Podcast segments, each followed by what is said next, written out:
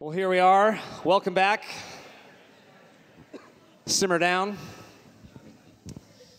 Uh, before we dive into the q&a i wanted to uh, flag this for you uh, canon press uh, doug wrote a book uh, uh, why children matter published by canon press um, a lot of the, the content that you heard just now with, with him and nancy is packed in here. Um, they also have some youtube videos that are some similar content to what you just heard.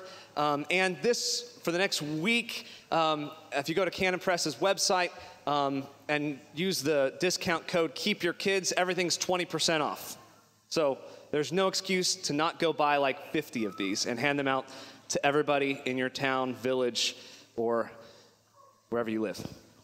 So make sure to do that uh, and as we transition here to talking about uh, just the questions that have come in from the weekend, I just wanted to lob out there. One of the emphasis points is fatherhood, and so I'd love for um, each of you maybe to share some uh, how your father shaped you, um, the, the, ways in which um, your father shaped the man that you've become, and how you've then sought to pass that on to your children.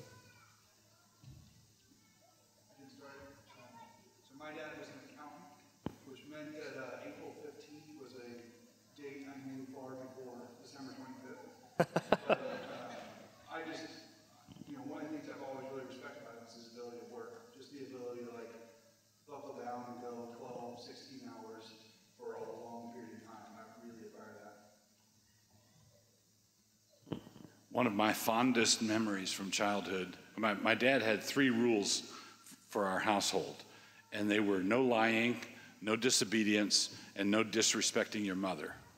That, that was, that, and that was life. Life was good and life was simple. Um, and I remember where I was standing in the front yard on 3 North Cherry Grove in Annapolis, Maryland, when he did this, and I forgot what the occasion was, but it was imprinted. He, he walked up, he was t- exhorting me in some to be to love and good work somehow. Um, but he he clenched a fist and put it in my face uh, like like that. That was wonderful. it, it, was just really. I got the message loud and, and clear. It, it, and it was, and I remember doing the same thing to Nate when. Um, when Logos School was just starting, and we had combo classes, and and it was a small uh, startup school, and everybody was doing everything. The school was running on uh, coffee and adrenaline and the Holy Spirit, and how we made it, I don't know. But I, I, remember walking down the hall of the class, the, the hallway of the school, and Nate's classroom door was ajar, and so I just stuck, I just um, leaned in and pointed a fist at Nate. and then and then just left. And the teacher said, "What does that mean?" and he said, "Be good." Be good. Anyway, it was uh, I I really it it was just fathers. One of the central things that fathers are supposed to provide is security, and standards and discipline and and a defined world is is part of how that security comes. Adding to that, my uh, when I was little, well, probably for quite a quite a phase, I was the family liar, um, and I received a lot of clear discipline from my dad. A lot of time in the basement with my dad, and I just really remember him telling me, "Luke, your your your name is your word. Like God, God requires the truth of you. You will not lie." And it took some sessions, but it worked. And not only did he want me to honor God's name, but he emphasized that my last name was connected to that truthfulness as well. And what, in, in addition to that, so there's, there's, I really remember that, and if my siblings were here, they would laugh because I was just a, just a terrible liar. Um, he taught us uh, more than one of the greatest things he taught us as a family was how to work, to Ben's point. And when I talked last night about enlarging your heart and how do you bring your kids into the kingdom and lead them with a vision. I, hopefully, you didn't take that as meaning you, you can only do that by being someone like Doug Wilson or a, a great author or leader or something like that. But that even in what my dad was doing, teaching us as kids that we were a Christian family, we honored our word and our name, and God's name and we worked hard, that, that was a huge part of our identity that He gave us, that He led us in, that I don't know that He, that He knows how much of a blessing that was to us. So. Well, I uh, didn't grow up in a Christian home, and uh, I get a, a little. Uh, I describe a little bit of what uh, my upbringing was like in the uh, introduction to the book that was just published by Canon. But um, you know, I'm I'm at a place now where I've told the story so so much that you know I I'm not really interested in going through all the gory details uh, anymore. But when I think about some of the positive things, uh, one of the positive things that my father did, uh, I'm not really sure if it was just because he didn't want to be bothered or if, he, or if he was just genius. It was one of those kind of things, you know. So I had done something. I can't remember what I did. I did. But uh, my father, you know, said to me, "Okay, this is how it's going to work. I want you to go to your room. I want you to consider what you did. I want you to think about punishment. I want you to come back and report to me and tell me what you need, you know, what, what form of punishment you're going to endure. And if I don't like it, it'll be worse. so, you know, that really made me think. Three, three days of plague. that's right. That's right. Yeah, but, but what it did I, that, was, that was positive is that I, I, had really had to consider it. You know, what did I do? What did it? You know, what was bad about it? What would be an appropriate punishment for that? Maybe, you know, tick it up a notch. so that I wouldn't, I didn't have to worry about, you know, worse. And then, I, then when I, I reported to him, he said, "Oh, that's good. Yeah, that's it." And you know, that was worse than I would have done. But you, you, you, you, you've made your boat. You're gonna, you know, you're gonna sail off in it and made your bed. You're gonna sleep, and that's it. So that that really was uh, a positive thing for me because it was one of those moments where I, I, I was thinking through the crime rather than just trying to get away with it, you know. It was at that moment that you learned the actions have consequences. um, maybe talk a little bit uh, on fatherhood and how um, I think particularly one of the most crucial moments I think in fatherhood is when you come home from work. Um, maybe talk about how that that should work. Your your reentry back into the home. Your, your wife's been uh, folding laundry and cooking the meal, and um, you know how do you um, what note should the husband strike when he comes in, comes in the door? What tone should he bring? Uh, what aroma should, should follow him as he enters, enters the home? That point of reentry, well, part of this has to do with our, our current configuration that Chris was pointing out, the whole thing, the thing of coming home. But when, uh, but when a father comes home, it ought to be the kind of event that everybody's looking forward to. Um, the kids are looking forward to, the wife's looking forward to, and you're looking forward to. And I think that it needs to be, you need to uh, sort of build in a liturgical expectation so that you have a defined, um, a defined routine that you go through. Because if you just leave it up to what everybody feels like, you're going to have, you're setting yourself up for collisions. Keep in mind that dad has been away, if, particularly if you're a pastor counseling, I've been talking to adults all day, and Nancy's been talking to short people all day, and she wants to talk to an adult, and I want to not talk to an adult, right? So you want to make sure that you adjust for adjust for those sorts of things. Um, it's also when Nancy, when our kids were little, Nancy had been was preparing dinner, and in the run up to dinner, I think she calls it the hour of darkness. There's a there's a there's a point in there. So one of the things we I tried to do is come home and I would take the kids. So I I would be with the kids, you know, wrestling on the living room floor, just occupying the kids, so Nancy could get dinner on, so we could then uh, sit down together and, and visit. But it ought to be ex- talked through, agreed upon, defined, not just oh, it will wing it. Winging it doesn't work.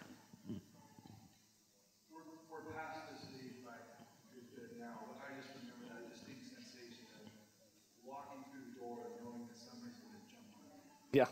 there's, there's always a pounce, and you've got to, I, I think you've got to have done the necessary prayer or whatever it is, unloading from the office, so that when you walk in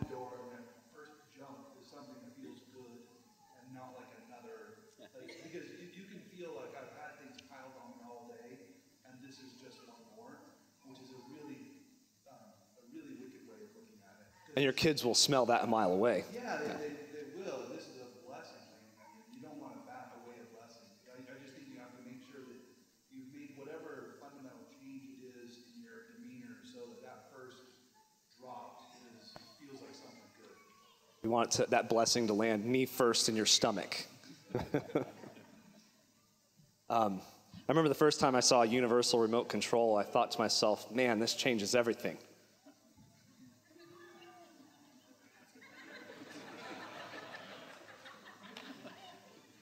And, and my first job was, a, was a, a as a postman, um, but, I, but I quit after they handed me the first letter uh, because I said, I looked at it and I said, this isn't for me. Did people text these in for you? no, no. So what I want to what I want to do though is you know the the, the, the line the, the dad jokes. You know why why is that a thing? Um, and and think about like King Lune in Archenland that he's the one that's supposed to laugh loudest, where the the dad needs to be in his home the jolliest. Uh, laughing, joking, teasing, playful. Um, why is that such a, a vital feature in the home? Well, I think Lewis gets into this uh, in the, the uh, Lion, the Witch, and the Wardrobe. Jove, uh, jovial, Yeah. kingly, you know, the Planet Narnia stuff. Um, the, uh, the idea being that the king uh, is not just dread, but the fact that you have a king who's just and good um, is reflected in his jovial character. Uh, there was an, there's a fascinating scene in the Aeneid where Venus comes before her father, you know, Zeus, and the, his demeanor and his um, uh, you know interaction or his conversation with her is not anything like you might have expected to be the case based on sort of you know the uh, sort of the image of the distant and austere patriarch. Uh, it's a very warm scene, and he's very sympathetic to her concerns. And and when she appears, the if I remember correctly, Virgil describes his demeanor as like the, the, the bursting forth of the rays of the sun. You know, like the, the clouds have parted and everything is bright, and she's sort of basking in his approval. That's a marvelous scene, and it, it I think ties into this, this, this idea. Of course, Roman would be Jupiter, so that's where, where Jove would be. I, I tell my kids that um, my dad jokes are just an expression now as a father of my understanding of God's humor. and I, all kidding aside, I, I do think that that is the more we live in the world and the more we know God, the more we should be eager to understand the humor that He's built into everything and His humor and reflect that for our people. And um, I actually just, I think, thought of my best argument for puns ever. Right. Platypuses. Platypuses are God's dad joke. right, right. I mean, Um, one time, uh, my probably the centerpiece of my dad jokes is what, hap- what happened to the girl who ate the curtains? She got sick. don't, don't laugh, it only encourages him. well, the funny part was that was my, you know, oh, dad, you know, you what- inflicting that on the company or whatever. And uh, one time there was a neighborhood kid who came on, Nancy can correct me if it, he, he was came over to the yard and was being awkward and and Nancy was talking to him and I think he told a joke. And now you tell me a joke and so Nancy's what happened to the girl who ate the curtains? And the little boy said she got sick. Seems obvious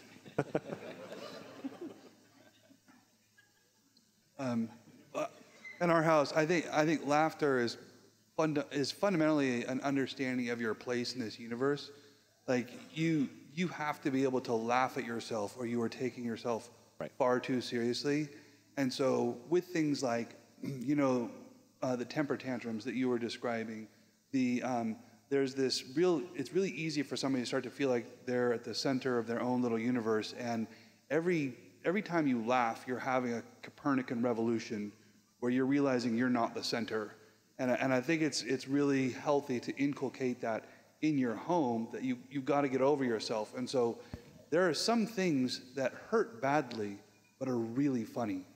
And, and you, you see somebody whack their head and it's really kind of funny. And, and if they can't laugh at themselves, like it, it's, it's, um, they're just taking themselves too seriously. And so we always want, wanted to encourage our kids to be able to get past the self-centeredness to the point where you can actually just enter into the joy of laughing because that's realizing who you are in this universe in a really important way. It also helps you to not lose it when even when discipline's necessary and you have to correct someone for something. Um, but you can see this is going to be a great story later.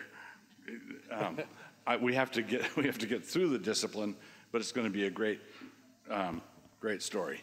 And, One of our best was, and this was the joke on me. I remember it, it was one of those moments where pandemonium, and I'm just getting sick of it. And, um, and at the center of it, there was a balloon left over from a birthday. And I was like, and I remember just going, like, if you don't, whatever, I'm going to pop the balloon. And, and, and Becca just looked at me like, really? and it was like, that's the worst you can break. it, it's become like like like when things are getting bad, all of a sudden somebody's like, "I'll pop a balloon. but you got to get to the point where you realize, okay, I'm just being stupid now. Like I, I have a really far too elevated sense of you know what what needs to be here, and I, you have to be able to just stop and laugh at that. Well, and I think the modern, um, the modern household, in, in a lot of ways, is ruled by fear, uh, not that jovial, uh, lighthearted, playful playfulness. Um, and I think that you can see how our, our culture's fear of all sorts of things fear of gluten, fear of vaccines, fear of measles, fear of this, that, and the other thing can oftentimes paralyze a home. Um, so maybe talk through how a husband, especially, can cut through the various fears that are, you know, on the, the headlines, the Facebook feeds. How does a husband cut through that, that fog of fear that can sometimes rule um, in our modern in our modern homes? Luke last night said that, that uh, cowardice is contagious, but so is courage. Right? So, uh, what you, if you see something starting to develop, one of the dad's responsibilities is to anticipate, which is what, if a father is supposed to pr- protect and provide, which are the two essential things. And provide means to see beforehand. So you, you anticipate the need, you see the trajectory of something coming, and you say, okay, this is going to be an issue. Uh, we just heard about some awful thing, and people are going to be worried. And, could this happen to us? Or you know, you, you see it coming, and it's incoming, and Dad should be there already to catch it. To he anticipates, provides, and he uh, takes a courageous stand, and that's contagious. Oh, uh, you know, okay, we can do this. Dad's okay. You know. That comes back to just a presence, you know, being present, being there, being firm. paying attention and being present. Yeah. Uh, Chris, somebody has a question for you uh, regarding Proverbs 31. Um, I'll read the, the, the citation that they give. Uh, she seeks her wool and flax and works with willing hands. She's like ships of the merchant. She brings her food from afar. She rises while it is yet night and provides food for her household and portions for her maidens. She considers a field and buys it, and with the fruit of her hands she plants a vineyard. And on. Uh, most of this proverb is in regard to the women um, working for the beautification and making of the household. It also references the woman working to plant a vineyard. Uh, could you speak a bit to this and explain that woman in Scripture clearly worked outside the home while still working for the home? Yeah, I, I think that I don't have any problem with Proverbs 31. Um, I think uh, what Xenophon is, is, is trying to do is connect, you know, our bodies with our work. But you, it doesn't mean you um, need to get crazy about it, you know. Stop that! that kind of thing. But I, I think um, with regard to what you have in this particular proverb, this is a pretty significant enterprise that she's part of. I mean, this is not you know, your mom and pop blacksmith shop down the street. This is, this is likely a pretty significant estate. And if you read Xenophon, uh, it's a significant estate. And the, and the woman who's being described in that, uh, that dialogue, that Platonic, or that uh, Socratic dialogue, is uh, got servants, she's got, you know, uh, a huge enterprise that she's overseeing, and uh, a set of responsibilities. And it's very conceivable that, you know, in many, many instances in, in, the, in, in, a, in an operation like that, a woman would have, you know, the, uh, be entrusted to exercise discretion to do something like buy a field and plant a vineyard, you know. So now I don't think that means that she was out in the vineyard planting the vineyard, if you get my, my drift. I think that she was probably directing servants, you know. So um, that I think that that's very much in the spirit of what I'm what I'm trying to describe in, in general. So I, am not a you know I'm not trying to uh, create um, sort of rules that would maybe restrain people on the ground, which common sense would require you to sort of do something. But you know, I think you know, you know I'm getting it.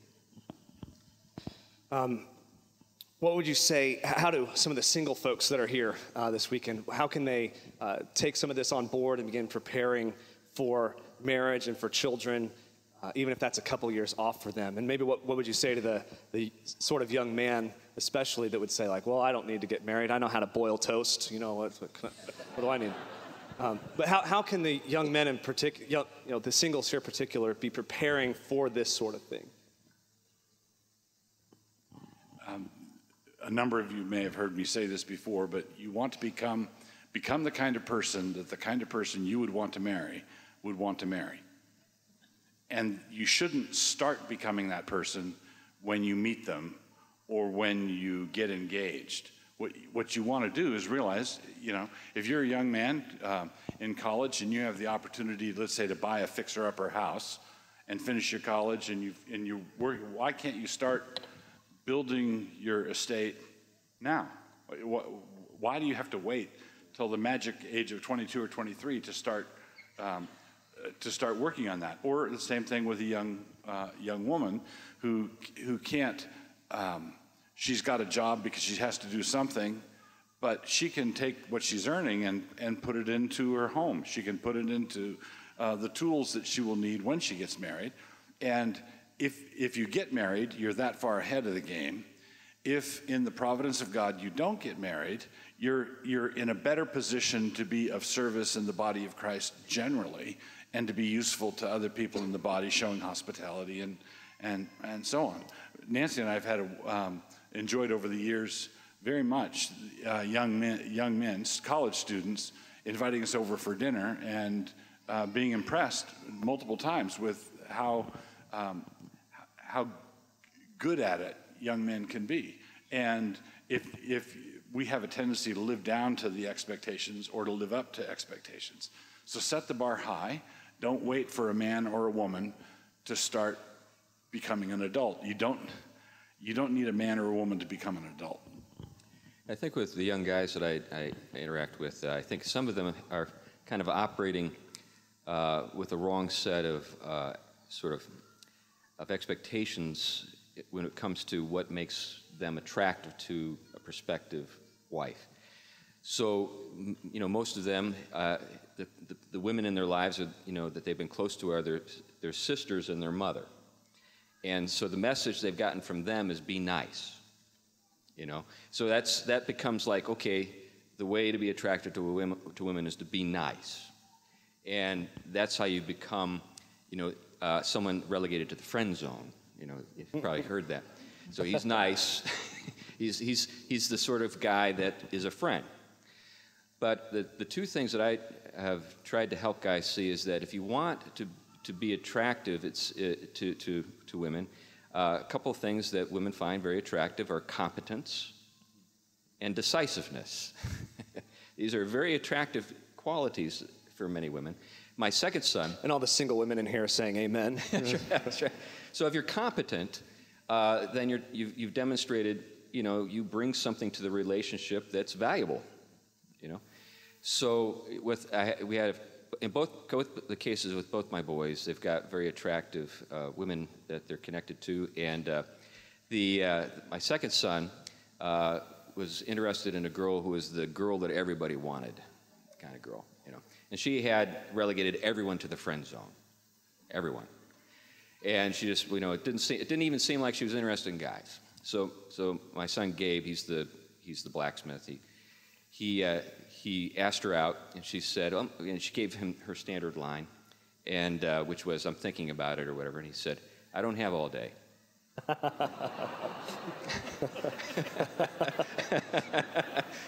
was it. She said, "Okay, I'll go out with you." and that's right. So what he and they've got a marvelous relationship. Uh, they're actually reading one of Doug's books right now on uh, reforming marriage and. So, and she's a lovely girl. And, and uh, but anyway, a, a, couple things to think about. I just add that if you're a single single person wanting to think about preparing for parenting, actively honor your parents. Actively work on growing and honoring your own parents. Um, it's I think seems, might seem counterintuitive. How does honoring your parents teach you how to honor or, or raise kids? But the way God made the world in my mind is he turns his heart toward us, and, and they were then able to fulfill his commands. The first is to honor your mother, father, father and mother, and then later to raise up your kids in the nurture and admonition of the Lord. And I think you learn a lot in actively honoring your parents that equips you yeah. to, to raise your kids. So, single guys, honor your parents.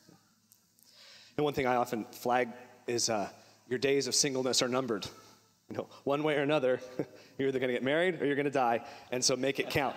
Uh, you know, and so, what, even if you're single for the rest of your life, make those years count. Or if it's around the corner, you get married next year, well, apply yourself for the next year. Use those years of singleness uh, usefully. I think on that, I think one of the things that's important to remember is that obedience is a transferable concept. Um, if you learn what it is to obey, you're better prepared to learn what it is to obey when married. And a lot of times people will think, um, I, I, long for that situation and I long for the obedience that God will call me to over there. And then they'll pay no attention to the obedience that God is calling them to now. But you'll find that if you learn to die to yourself while you're single, you're that much more prepared to die to yourself while married. Uh, Luke, a question for you. Um, Someone, someone writes in that it's their first year to attend the conference, and uh, they're amazed at how well behaved the young children are here. So, good work, all the parents around here. Uh, and by the way, all the squawks and, and, giggles and little cries are just wonderful. It really is music it's actually to our like ears. church every week for it's, me. It's so a it's wonderful like din. Yeah, it's wonderful. Um, and, they, and, they, say that we attend a, a, family integrated church and struggle every week keeping our young ones calm throughout the service. So, any practical advice that, that you use or that you, uh, you share with others on how to best train your kids or for, worship? Sure. Uh, two things. One is, is practice. Practice um, in general with little kids, we find it's good to require something of them at, um, in a lower stakes environment. So, practice at home what you're going to ask them to do in church. That's one thing. The other thing is to recognize that when your kids are little, this is what it was for my wife and I, is worship. It was actually not about us hearing the sermon. We would often go back and re listen to the sermons. It was about bringing them in and serving them by teaching them how to worship the Lord. So, practice, and it's not about you while you're in worship, and be encouraged by that. Don't that, that I think that's a feature, not a bug. And if you go in with that mindset, that you're laying down your worship experience to bring your kids in, then your ability to handle all of the, the things that kids do will be far, um, far greater. The last thing about this is my tendency as a father was always to compare my two year old to a 14 year old in terms of their behavior in church. I don't know if you've fallen into this trap, to just be honest about your kids and where they are and what their frame is. Anybody else want to pile on that? Uh, uh, one thing I'd throw on that would be that, Dad, you matter in this. I think far too often families will come and it's mom's job, and, and dad is engaged in the lecture, and the, it's mom has the kids. Uh, dad, you have to be a part of it. Um, so that, that training, that's dad at night. Um, you know, read to your kids and say, we'll go 15 minutes and we're going to practice just sitting through this for 15 minutes. And then when you come to church, eh, our we picked this up from another family church, but our deal was mom has them up to one, and it's dad's job for the rest of the pew from one on. And um, sometimes doesn't work. you, you know, they revolt, and and you've got to. It was a full moon that night. you know? yeah, but uh, but I, I think it's really important that mom feels that dad is is really taking seriously helping her in this. One of the things I love um, at our church on Sunday is seeing all the dads that are holding kids at the back of church, and and and women knowing that their husband's actually really engaged in it. And I would add on top of that, but as um, our church does also, the children are welcome through the service. Our service is an hour and a half long, and the, the kids are welcome there. If a kid flips out, there's a cry room that where the sermon is piped in. But for all the normal scuffles and noises and stuff, the kids are welcome. Um, it's not only important for the mom to know that dad is invested and with her, it's also important for families who are doing that uh, to know that they have the support of the elders and the pastor. So periodically, uh, from the pulpit or in the sermon, um, a word of exhortation to the families. And you can say, you know, we know that you got five kids with you and or seven kids with you, and we know it's kind of a rodeo. And good job, way to go. Um, uh, we think it's wonderful. Um, so that kind of encouragement goes a long, long way um, for people who are in the trenches. And then you you look back on those years, and it's like a movie you saw once. Like, what were we? It seemed like it would never end at the time, but but now everybody's obedient and sitting there and taking note. You know, responding to the sermon. You know, it's just good. It's worth. It's really wor- worth it.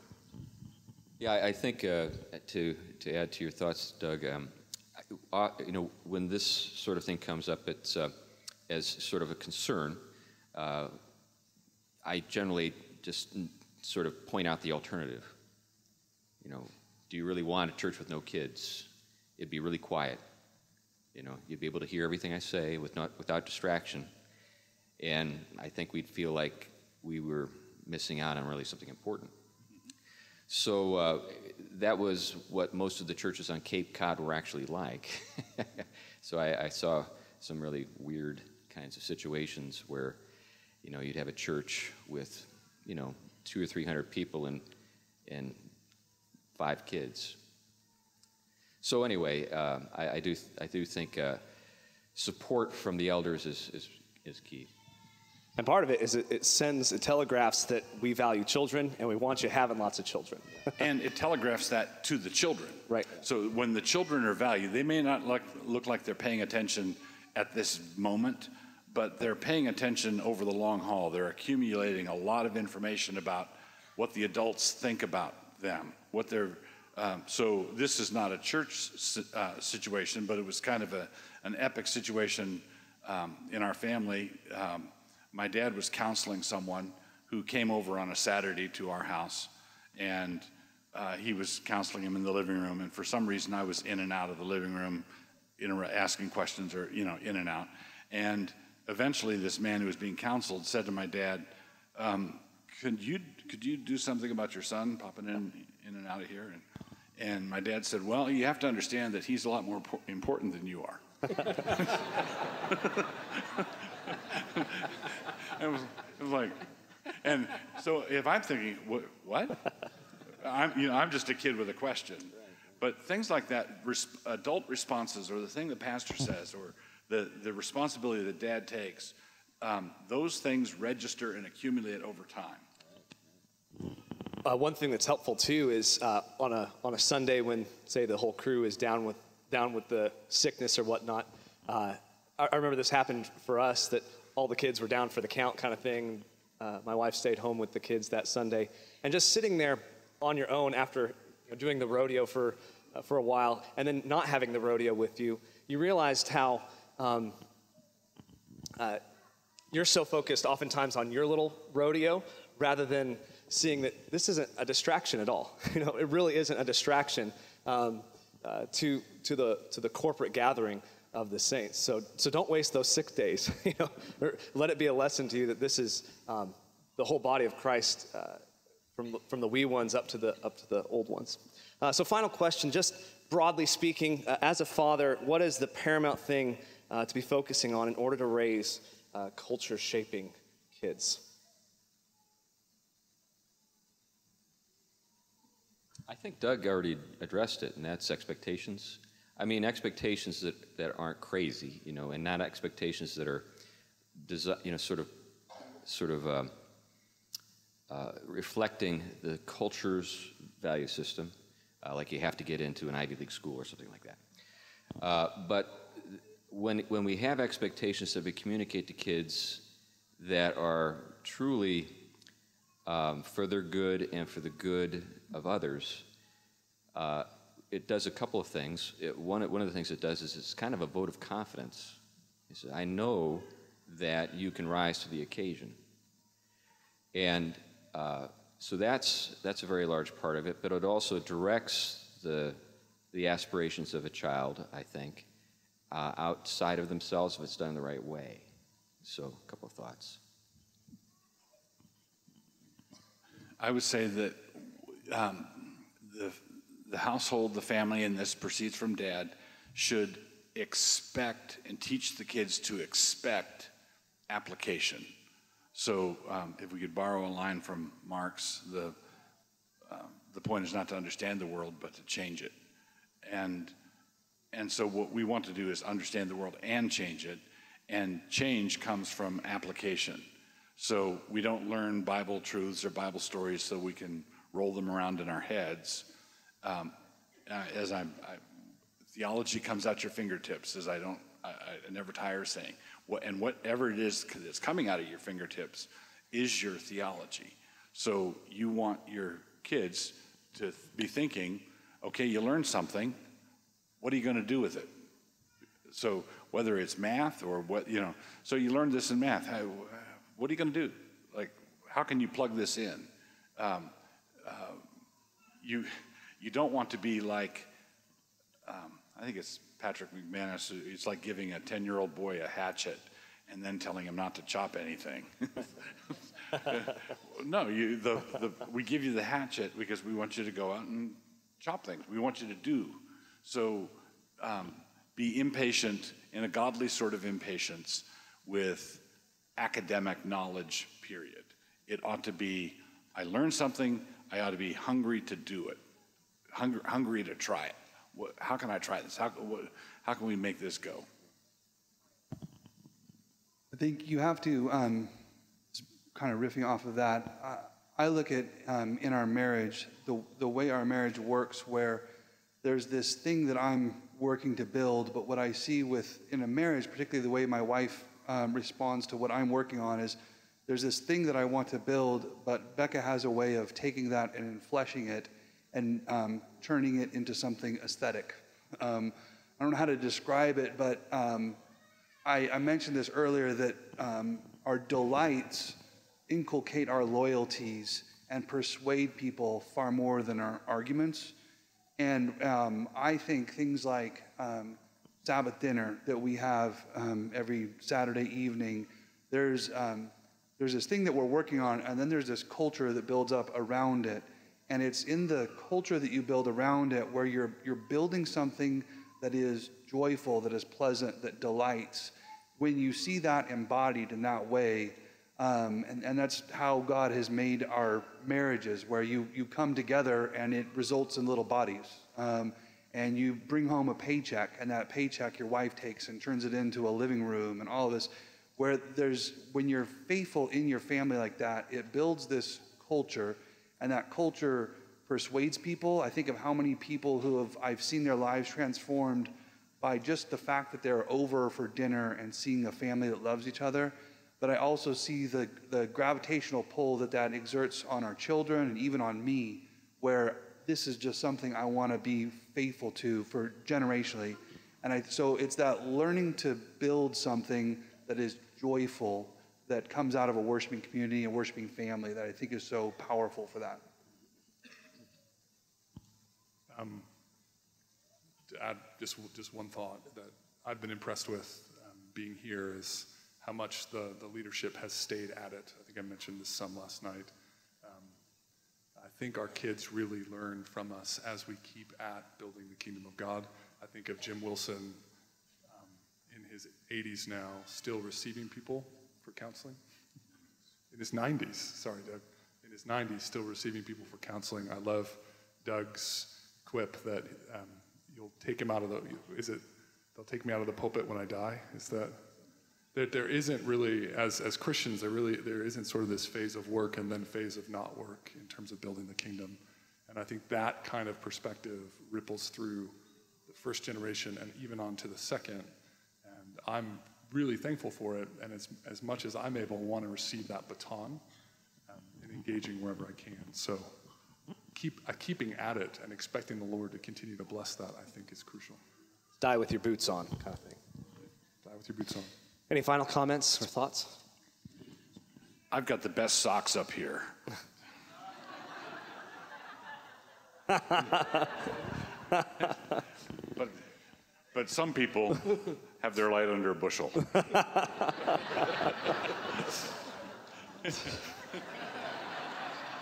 Well, thank you, gentlemen, so much. Give them a round of applause.